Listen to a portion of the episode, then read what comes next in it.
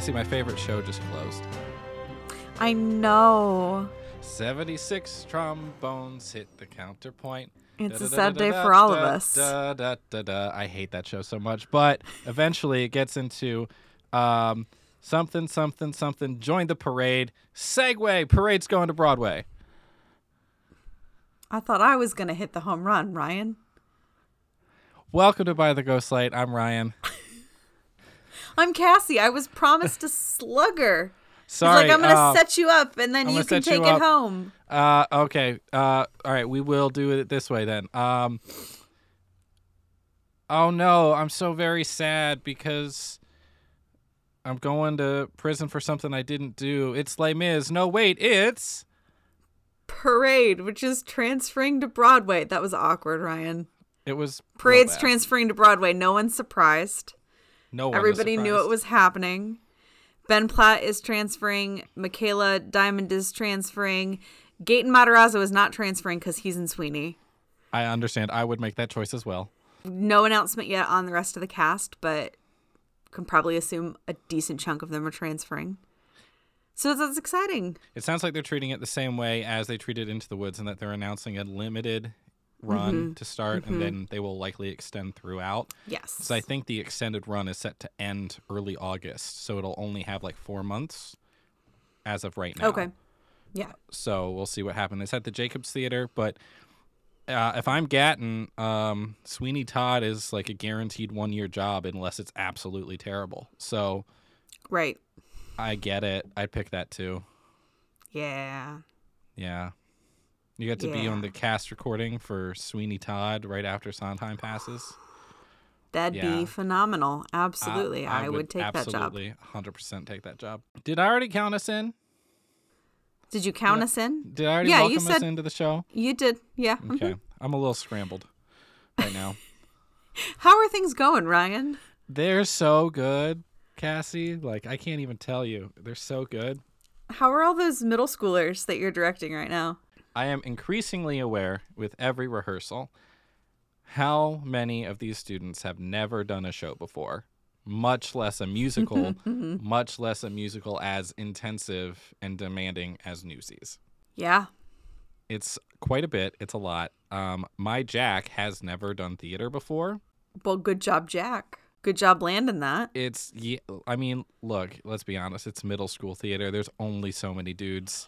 It kind of happens. Valid. We are uh, at this point about three weeks out from tech, and oh boy, we are still working a lot on this show. This is a big one. It'll come together.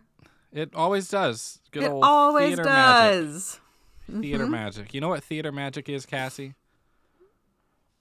What is theater magic, Ryan? Unpaid overtime. That one hits me where I live.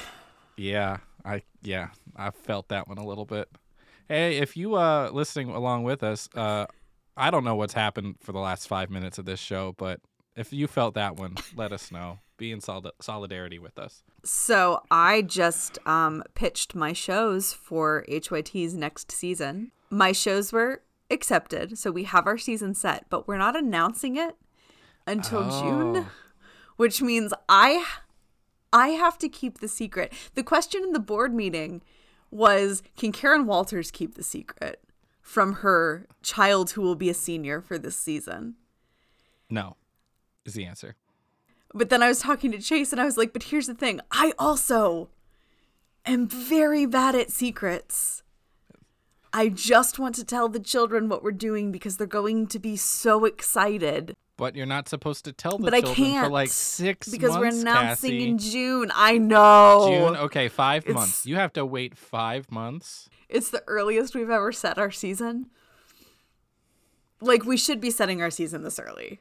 Yeah, this is how this works. So for those listening along at home, uh, Cassie uh, runs Horizon Youth Theater single-handedly, and it's terrible. So she has now found help to help run it. but uh, you guys usually do what three main shows, right? One, one big musical, one play, and then one younger kid show. We're rearranging our schedule slightly this year. So the we're only doing one show in the fall. We usually do two. But mm-hmm. we're just moving where the second one is going to happen. Sure. So in the fall, we're doing our show for 13 and up that I direct. In the spring, we will do the 6 to 12 year old production that my dad directs. And then in the summer, we will do the big all ages musical that I also direct.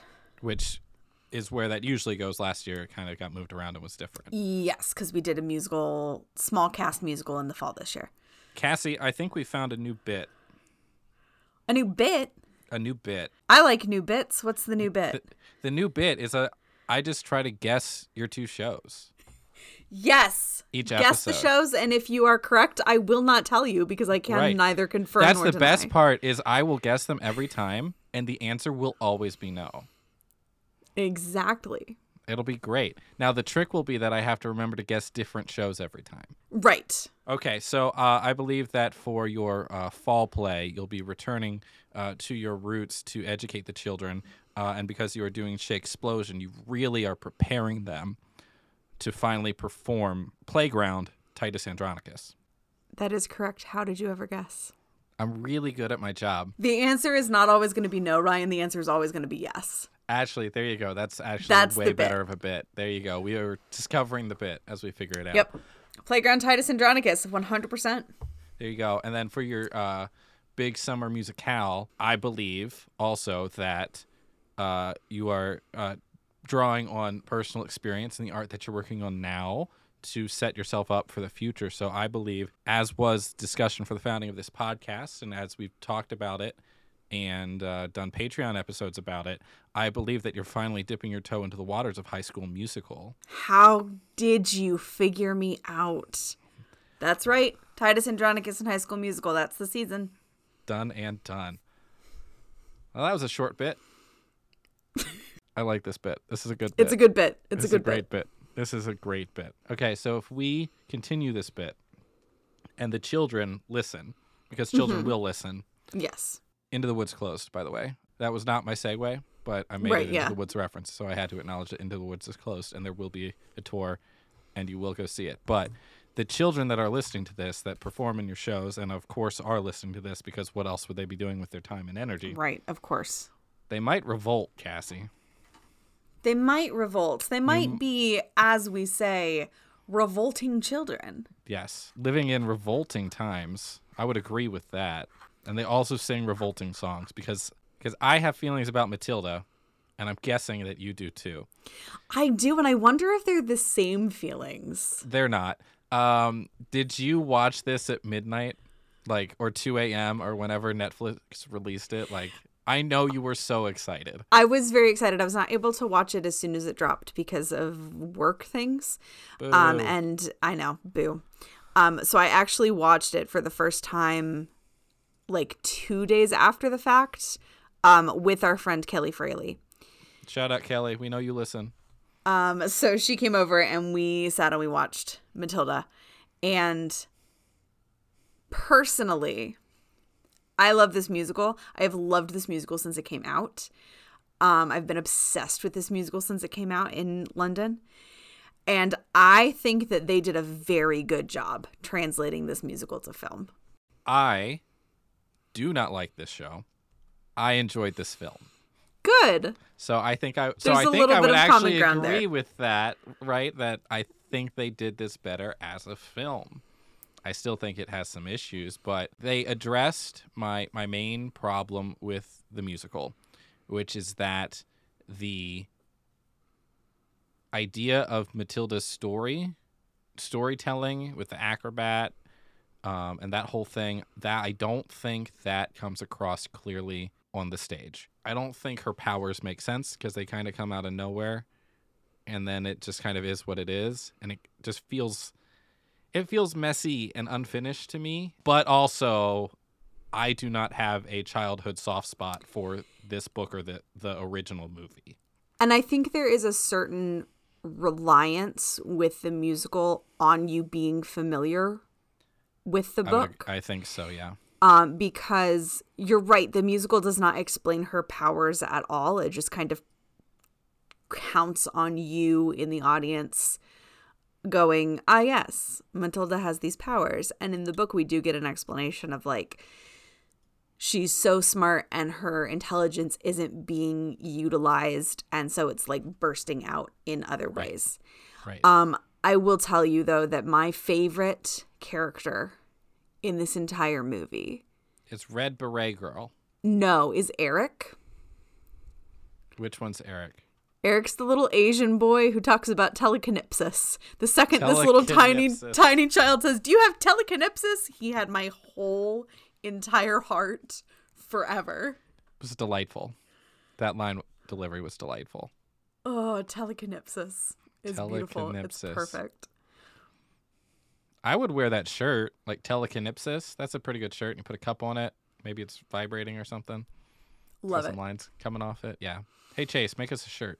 Telekinepsis by the Ghost Light. telekinepsis. I I just think so. I do love this book. Um, my fourth grade teacher introduced me to this book, and I adored my fourth grade teacher. And I, you know, we had to do these little like in-person book reports where we would just go up to her desk during reading time if we'd finished a book, and we had to just like tell her in a few sentences, just like a couple minutes, you know, what the book was about and and how we liked it. Which I'm sure you took way too Oh seriously. I loved that so much. I couldn't wait to go share my favorite books with this teacher that I adored. Who's surprised? Raise your hand. No one. No one surprised. No one was surprised that day. And so I don't even remember what book it was that I had read that I shared with her. And she goes, Have you read Matilda by Roald Dahl? You should read this book. You'd really like it. And she was right. And I read it and I loved it. I loved the movie from the 90s with Danny DeVito and Mara Wilson. And there were little homages to that movie in this film, but not as many as I was expecting. I think I've seen that film twice, probably. Um, I'm sure I saw it growing up at some point, but I just don't have that soft spot connection to it, which is interesting. Um, I think this is a good film. I think this is a Yeah. good musical film. Is it perfect? No, but I think that's the point of musical films is that they're not supposed to be perfect. But I I thought that this translated pretty well. I guess I should back up and say um, I have seen this staged one time on Broadway. I saw the Broadway, um, I don't know, what was that, 20, 2015 probably. Yeah. And I didn't really like it then. I It just felt messy to me. I'm going to keep using that word. But the thing that stuck with me were uh, the set pieces and how they used color to show the differences between the Wormwood home and then also the school and how drastic that was. The thing I think I missed the most was the uh, the letter wall, like the Mhm. scaling letter wall. But they were really clever how they got that alphabet into the set. it what I wanted them to be a little bit more clever with it. Um so there's a there's a song if you're not familiar, the song that secured and cemented my love of this soundtrack when I first listened to it. It's called the Alphabet Song. And as they it's it's the older kids welcoming welcoming quote unquote introducing Matilda and her classmates to Crunchem Hall. And they sing this song about how awful it is and how they need to watch their step because it's a horrible place. And if you're paying attention when you listen to it the first time, you're like, this is kind of an odd cadence to how they're mm-hmm. saying things. It's phrased a little strangely. And then at the end of it, one of the kids in the middle is like, we're supposed to learn the alphabet. And they're like, you better learn to pay attention. And then they sing it again, only this time they really accentuate all of the downbeats. And the alphabet is worked into the lyrics. And it's very clever. So so the lyrics at the beginning are so you think you're able to survive this mess by being a prince or a princess you will soon see. So it's like it goes through like that and it's very very clever. In the stage musical I think they're like picking up these pieces of set that have the letters on them and putting them in this wall. Yeah, it was in the wall, and so they were climbing the wall constantly, and it was so it was kind of acrobatic, and the old, the bigger kids, which were actually adults, were doing it, but Mhm. it was very seamless, and it was a really, really, it's a really good example of song being married to set, Yes. and all of that driving the story, and it's just it's just really, really well done and clever. So I'm glad they were able to find a way to do it in the film. Yeah, so in the film, as they're singing those lyrics, they're walking, running down a hallway, and you see the letters labeling each of the classroom doors as they go past. And so as they sing the letter, they're running past the letter, and you see it in the background. And I did like that a lot, but I wish that they hadn't all been classroom doors. I don't think they all were. All the ones at the beginning were, and all the ones at the end, and then there's a That's fair, handful yes. in the middle. The middle that yeah. are like in the steam closet. I wish Yeah. they'd done more of that. Like I wish they'd had other kind of like signs in the background. it felt like they had to be a little bit more like, "Hey, look, we're doing a thing," and then they can kind of get clever, and then they're like, "Hey, look, the thing is over. Yeah. Look at us, pat on the back." Some of the other things they do, um, they figured out a way to get the swings in there, kind of, Kind of. kind of. It worked. There was a Ferris wheel and a whole carnival, and And a giraffe. you think that was the best day on set or the worst day? I don't know, it's hard to say. depends. Depends how old you were. Great day for the kids. They did they did cut some songs which I think for the most part was fine. I didn't miss anything, but I'm not nearly as familiar with it. They cut most of the Wormwood songs, which they cut a lot of stuff with the Wormwoods, which is okay. That's fine. The Wormwoods were great, um, or in my head, they're um, the uh, American Thenardiers, Yes, that's accurate. and they were great and fantastic and phenomenal, and we didn't need to see them as much as we did. Uh, the Librarian was that different or added? No, Um, the librarians in the stage that's in version. there. Okay, Miss Phelps, I think. Miss Phelps, yeah. So yeah, delightful. that's that's the other kind of new thing that the musical added to the book storyline is that it has it introduces us the reader to Miss Honey's story before we know that it's Miss Honey's story by being the story that Matilda is telling the librarian that's just Yes. coming to her in fits and starts hmm about this um these two circus performers an acrobat and an escapologist um who wanted to have a child and as the story goes along you start to realize that it's actually the story of miss honey and her childhood and miss trunchbull Yep. and matilda realizes that as well I've only seen this done once, so it didn't resonate with me, and it didn't stick out to me that it that part had been done well. But I appreciated that they were trying to have a reveal for the audience, and I wanted it done better and more cleverly. And I think the film did that through the simple fact of Miss Honey's black yeah and Matilda's not. So when Matilda's telling this story and the escapologist and the acrobat are black, you're not sure if she's making it up or if she's dreaming or if she's whatever, but your mind doesn't necessarily go to, oh, this kid they're talking about is Miss Honey 20 years ago or whatever. I thought that was really, really clever of a clever way to to use race in a positive way and it reminded me Mhm. of Spider-Man because they did the same thing in Tom Holland's first Spider-Man movie uh because he the the girl he ends up dating is black and then we find out later that her dad is white and so there's a whole like you didn't understand that he was the villain that whole thing so it's interesting to watch yeah media use this in a good way that helps tell the story And one of the elements that they utilized with that story as well is again, you don't immediately recognize that this is a real life story. You kind of think it's just a story that Matilda is telling herself and Mrs. Phelps to make her feel better about the awful home life that she has. So she makes up this story about this father who loves his daughter, you know, with everything and would do anything for her.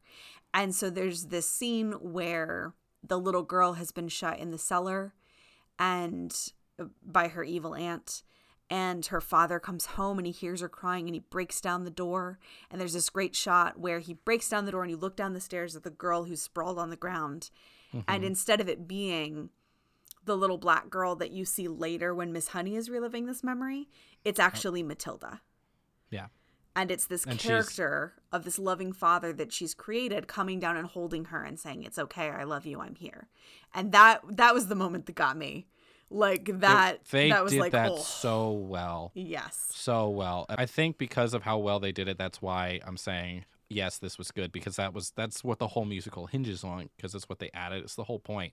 But they did also really well with Miss Phelps as Matilda's going back and telling her the story. Miss Phelps, the librarian, is very invested in this story because Matilda's a great storyteller and all of these things, and she wants to hear more. But it's also because she cares and she thinks maybe she'll finally get an insight into Matilda's home life. When it starts to take some negative turns, uh, Miss Phelps gets concerned for Matilda, not for a little bit about how does the story go, how do we keep going, but like, are you okay? Can I help you? Yeah. They took this very messy thing and they left it messy for a while, but you got to sit in it and live it in it, I think, more than the stage version allows. And then they wrapped it up so cleanly, so cleanly. And someday, I am going to direct this musical. Oh, for sure. Someday. Someday. And I want to see how much of those elements from this movie the script for the stage version will let me borrow. sure. Like, I want to see if I can incorporate Matilda herself being the girl in that scene. hmm And I, I'm not familiar enough with the actual script for the stage version to know, like, how much of that is possible. But I do I do really feel like they translated a stage musical to film in a very effective way. I do too. It was never not trying to be a musical, which I appreciated. Like it knew what it Mhm. was. Um, I did not care for that whole opening number with all the colors and the babies in the hospital and the birthing and the, it being so focused on the wormwoods. I did not care for it. It was the right choice, but I didn't care for it. That's fair. Like it's just one of those things. They have to set it up in a certain way, and they have to make it seem like it's surreal or uh, that the world is slightly more than our own for a musical to work. Because there's all of this singing, and some of it is incidental, and some of it's not. But it all has to work. And then there's magic, so you know And then there's telekinepsis. telekinepsis. So this cast was pretty good just across the board, and I know there's been a lot of talk, especially early on in the casting for this. Uh, but uh, Alicia Weir played Matilda delightfully. Um, the best part of this might have been Lashana Lynch as Miss Honey.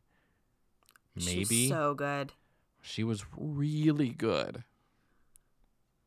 But I Um, also loved Emma Thompson. unrecognizable. Emma Thompson was Trunchbull. Phenomenal. It was the right choice.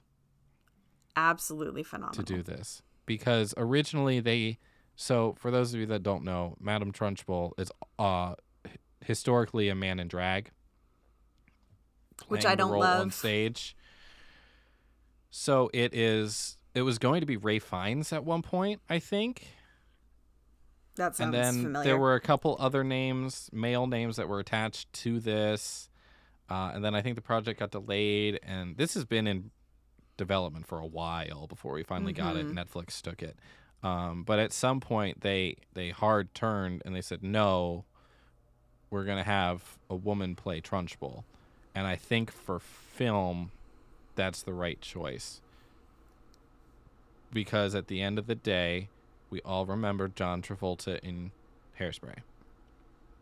yeah. And whether or not he was good in Hairspray isn't the point because I enjoyed it, but it didn't it didn't translate well. It didn't work on film Well, the and same I effect that it has on stage.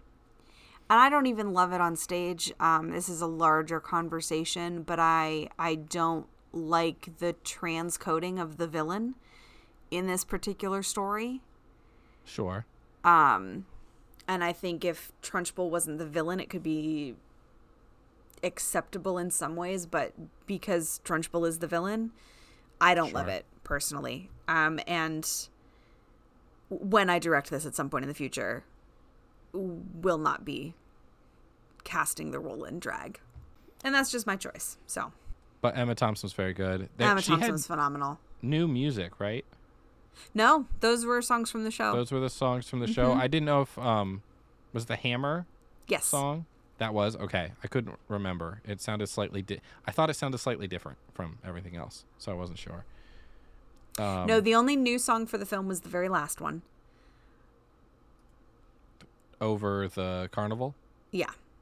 Gotcha. That was their we want to be able to submit to best song for an Oscar. So we wrote this new one. Yeah, it won't win. It's fine. It it won't. It wasn't that great. Um no. it was fine, but it like there are better songs in the show. Yeah. Uh, also, the Wormwoods were spot on. Uh, Stephen Graham played Mr. Wormwood. Delightful. Loved Mm-hmm. it. And Andrea Riseborough played Mrs. Wormwood. Delightful. Loved it. Uh, spot on. They barely sung. Yeah, they cut so in the musical Mrs. Wormwood gets a big song called Loud, um, which is a a nice parallel to Matilda's song in the later half of the show called Quiet. But I understand why they cut it because it's this whole subplot of her being a competitive dancer and what have you. And then Sure. Mr. Wormwood sings a song called Telly that's actually the end of intermission into act two and so it makes perfect sense to cut that song as well because it's a very much like breaking the fourth wall direct conversation with the audience that does not translate to film Well, so that brings up another point. Um, didn't they cut a whole character?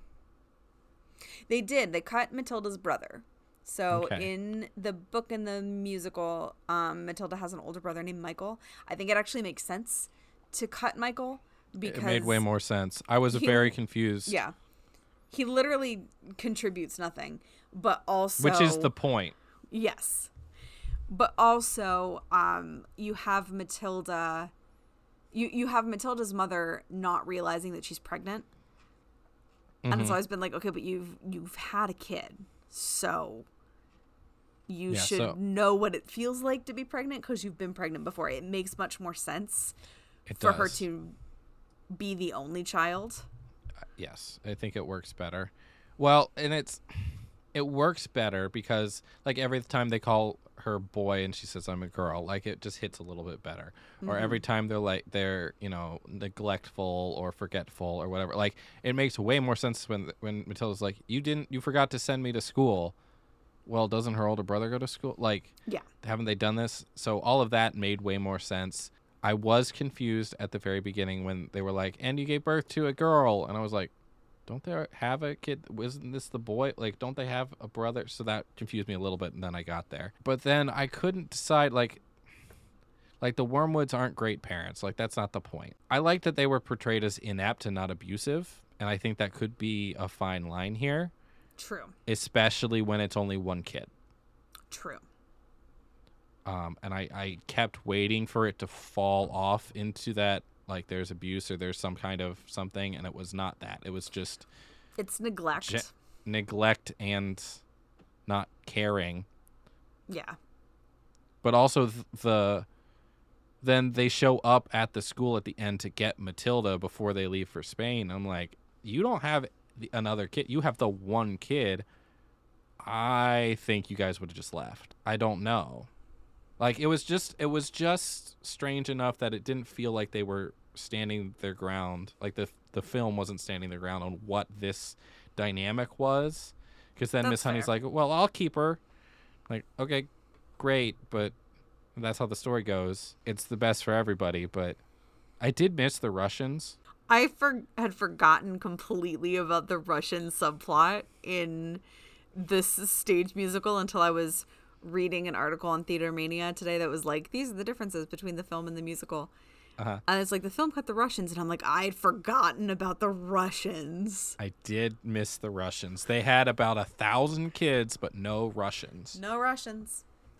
and it's somehow a better story because of it. So if M- Matilda is ultimately about what then, Cassie? Like, if you were gonna sum it up, like what is what is this film trying to do? What's the what's the point? What's the point? Can't it just What's be fun, point? Ryan? No, it can't just be fun. It's there's money behind it, and we're very woke now, and everything has a stance, including your favorite brand of ketchup. So what's the point of Matilda? For me, Matilda is a story about found family and about finding your place in the world. You can't choose the family that you're born into, but you can choose the people who make your life worthwhile. I'd agree with that. Uh, I think it's also about making sure you don't end up in the chokey. Uh, that seems Also, make sure you don't end up in the chokey, and Yeah. maybe if you're smart enough, you'll find out that you have telekinesis. Yeah, we can only hope. It does seem like uh, a story with a point, a film that they're you know trying to say something with, but at times is just fun. Like there's just parts of this I'm like, this is just fun. Like I don't know why we're watching this almost like old timey hospital opening where everything is all these bright colors and it's all fluorescent and all over the place. And I'm like, am I in? Is this is the wrong Roald Dahl? Am I in Willy Wonka? What's happening? Or the song with all the sequin jackets and flashing lights while a kid eats some cake. Look, they made some choices. Mm-hmm. They made some choices, but we're trying to kind of springboard and segue our way into um, a, a different conversation. Uh, an article came out on Theater Mania. It kind of brought up this idea of can Broadway just be for fun? Like, can we do a show that's just fun? Yeah, does everything have to have a larger point? Does everything have to have some kind of message? Can't we just go and be entertained? I thought this was a really fascinating question. In high school, I took a class called Humanities, Oh, the humanities. which was a really strange class for my school to offer, and they very rarely offered it. But we had a very artistic senior class that year. I was a sophomore. And so they pushed to, to have the class offered. And so Humanities was basically like, we're going to look at how humans have creatively expressed themselves the entire time we've existed. Sure. So we spent some time talking about like music theory and music history and some time about like actual physical visual art and talking about theater and and all these sorts of things. And one of the very first classes, we had this great big discussion about what is the purpose of art? Why does it exist? Why do we make it? Why do we create? Sure. and we we read some article to help facilitate this conversation but we also like came up with our own list. And you know we had this huge huge list of of the purpose of art is to entertain but it is also to educate. It is to inform. It is to provoke to inspire to sell. You know like mm-hmm. there are multiple multiple purposes that any piece of art can have and so this was a really fascinating question for me to to read through this article on theater mania because they make a lot of good points there aren't a lot of shows that we see on broadway anymore that are just there for fun Mm-hmm.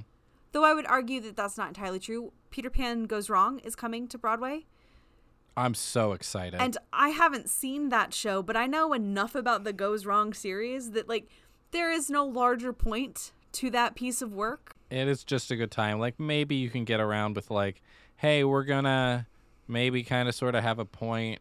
They'll maybe they'll try to get uh, into the racism of Peter Pan, or maybe they'll try to uh, address you know uh, feminism, or maybe they'll try to educate about technical theater and the theatrical process of creating art and whether art is good or bad if it is not polished and perfect. Like, I don't know.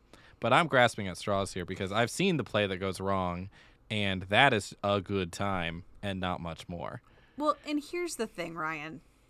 As anybody who's been to college can tell you, you can BS your way into finding a point to anything.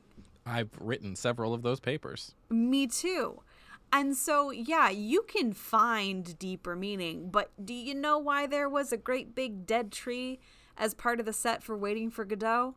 This is my this is my favorite story. This is my favorite story too. This tree so that that so many people have written critical analysis essays of that have have pointed out this is the symbolism of the dead tree. Do you know why the tree was there? Why was the tree there, Cassie? There was a hole in the stage, Ryan. There was a hole in the stage and they needed to cover it up. That's the most tech theater thing possible too. The the number of times that have been like, well, this thing is this color now. Why? Because that's the can of paint we had. Or this set clearly has to go over here. Why? Because the other side of the stage doesn't have enough room on it. Like, this is just how this goes because it's the only way it's going to work. And it's not that you can't find symbolism in those things. It's not that the dead tree doesn't have symbolism. Right. As soon as you put the tree on stage, it's part of the show. So it's saying something or interpreted as something. And we're getting very academic and a slightly hoity toity here, but like we also, like you and I have done this. It's very interesting to do theater, for profit theater, or like high level regional or community theater with adults.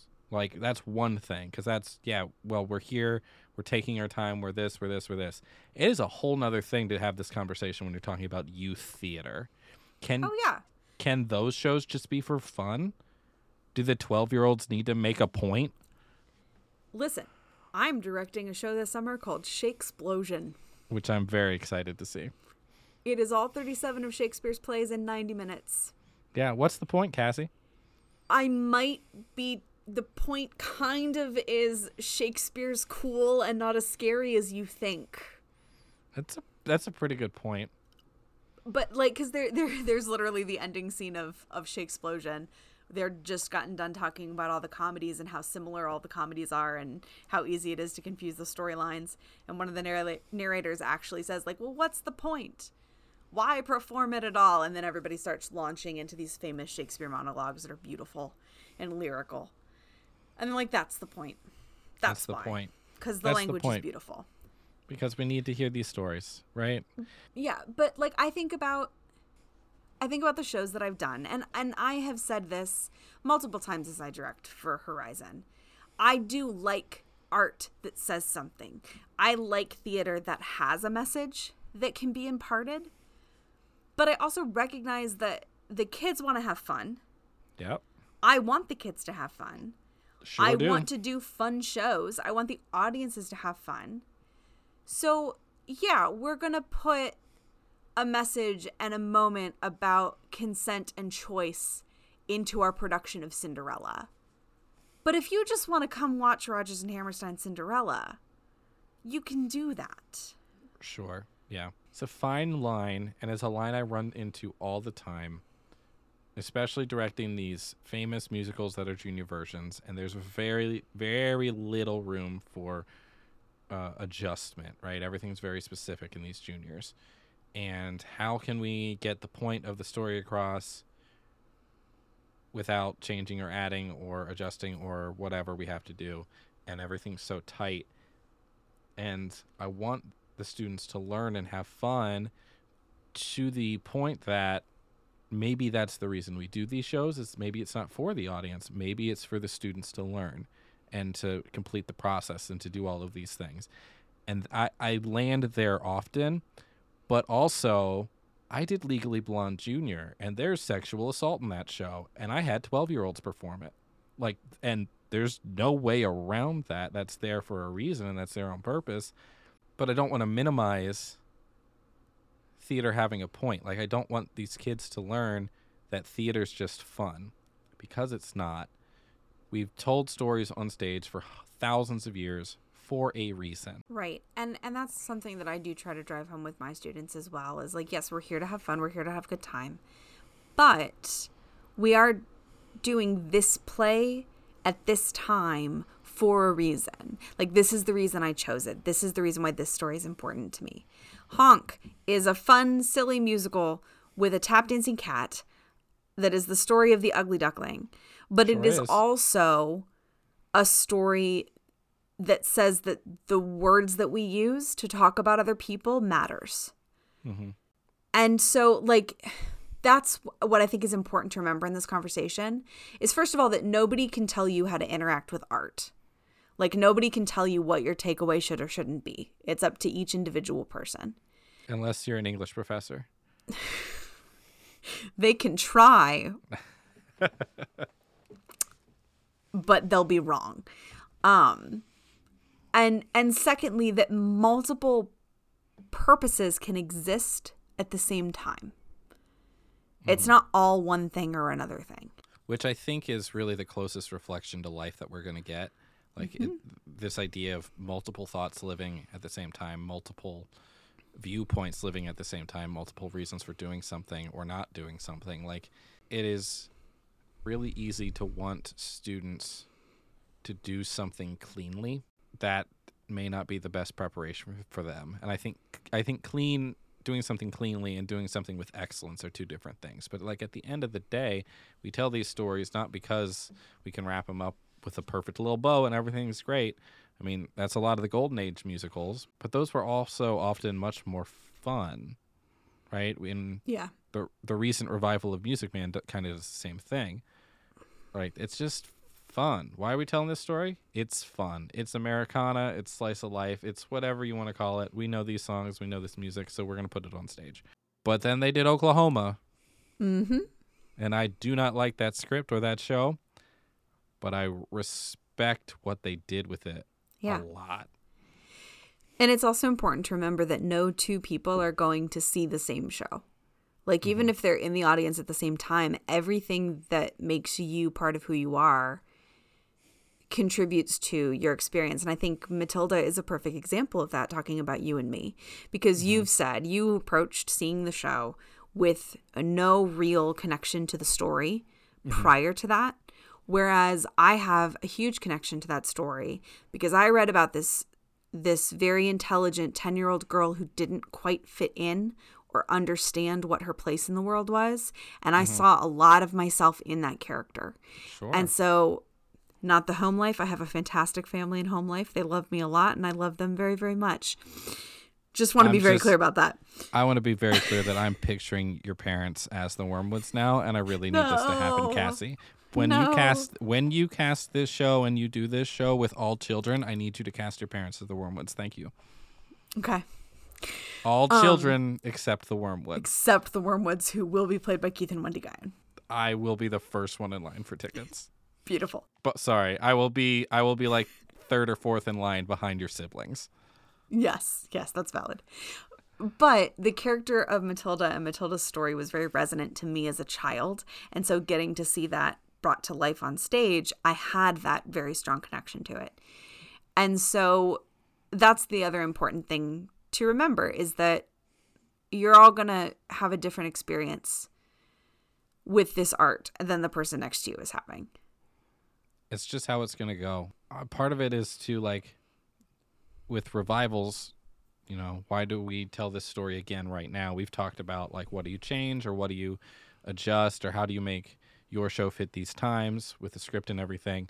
Um, and I think that is really where this idea of well, if we're going to especially on Broadway, like Broadway level, if we're going to sink millions of dollars into telling this story why are we telling it now and i think that trickles down through regional and local theater um, like to the extent that i'm i'm currently in the audition callback process uh, for streetcar a streetcar named desire which is wildly ap- applicable at the present time so that's theater with a point and it's not like that's not a fun show that's a very serious show but it's taking something old and putting a fine point on why we want to tell it now, which is why Shakespeare continues to be relevant. Exactly.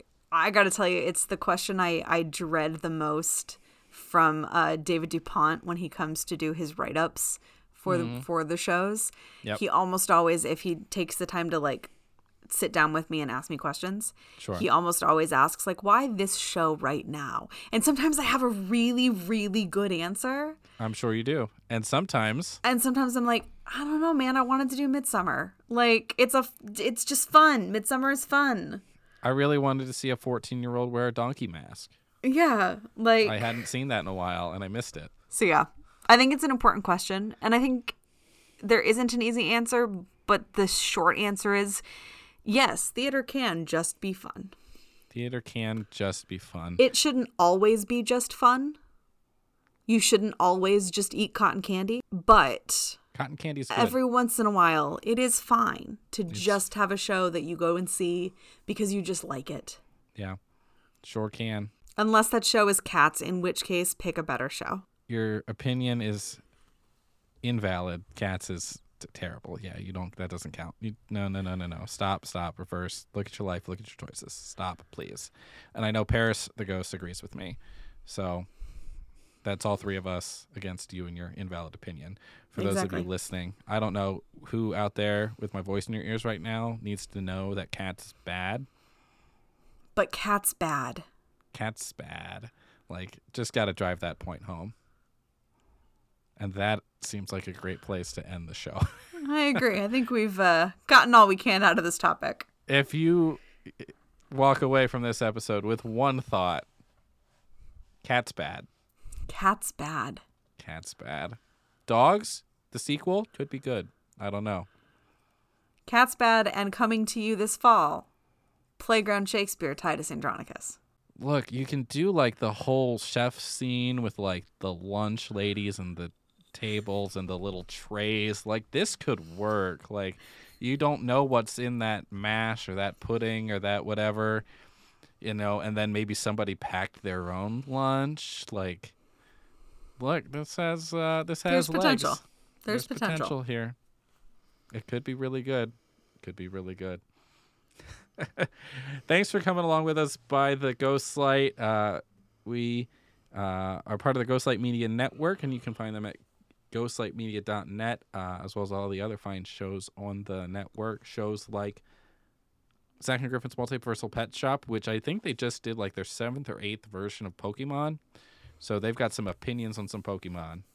And uh, Cassie can tell you more about the worst Pokemon. Can I? Is it the fish one? The fish one. Yeah, let's go with that. I love it. I don't Pokemon. I just kind of wanted to see which one you were going to pull out of thin air.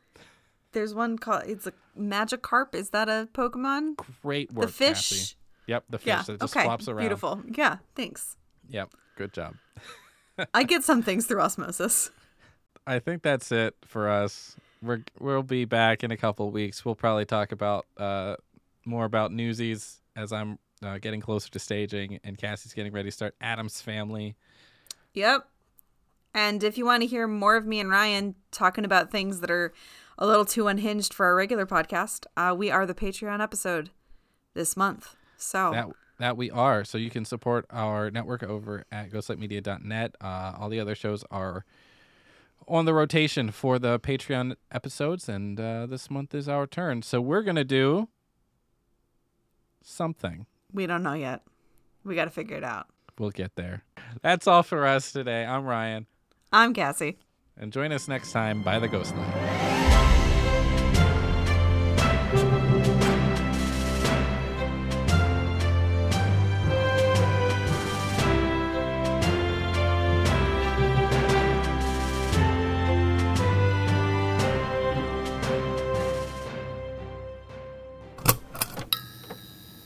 This has been a Ghostlight Media production.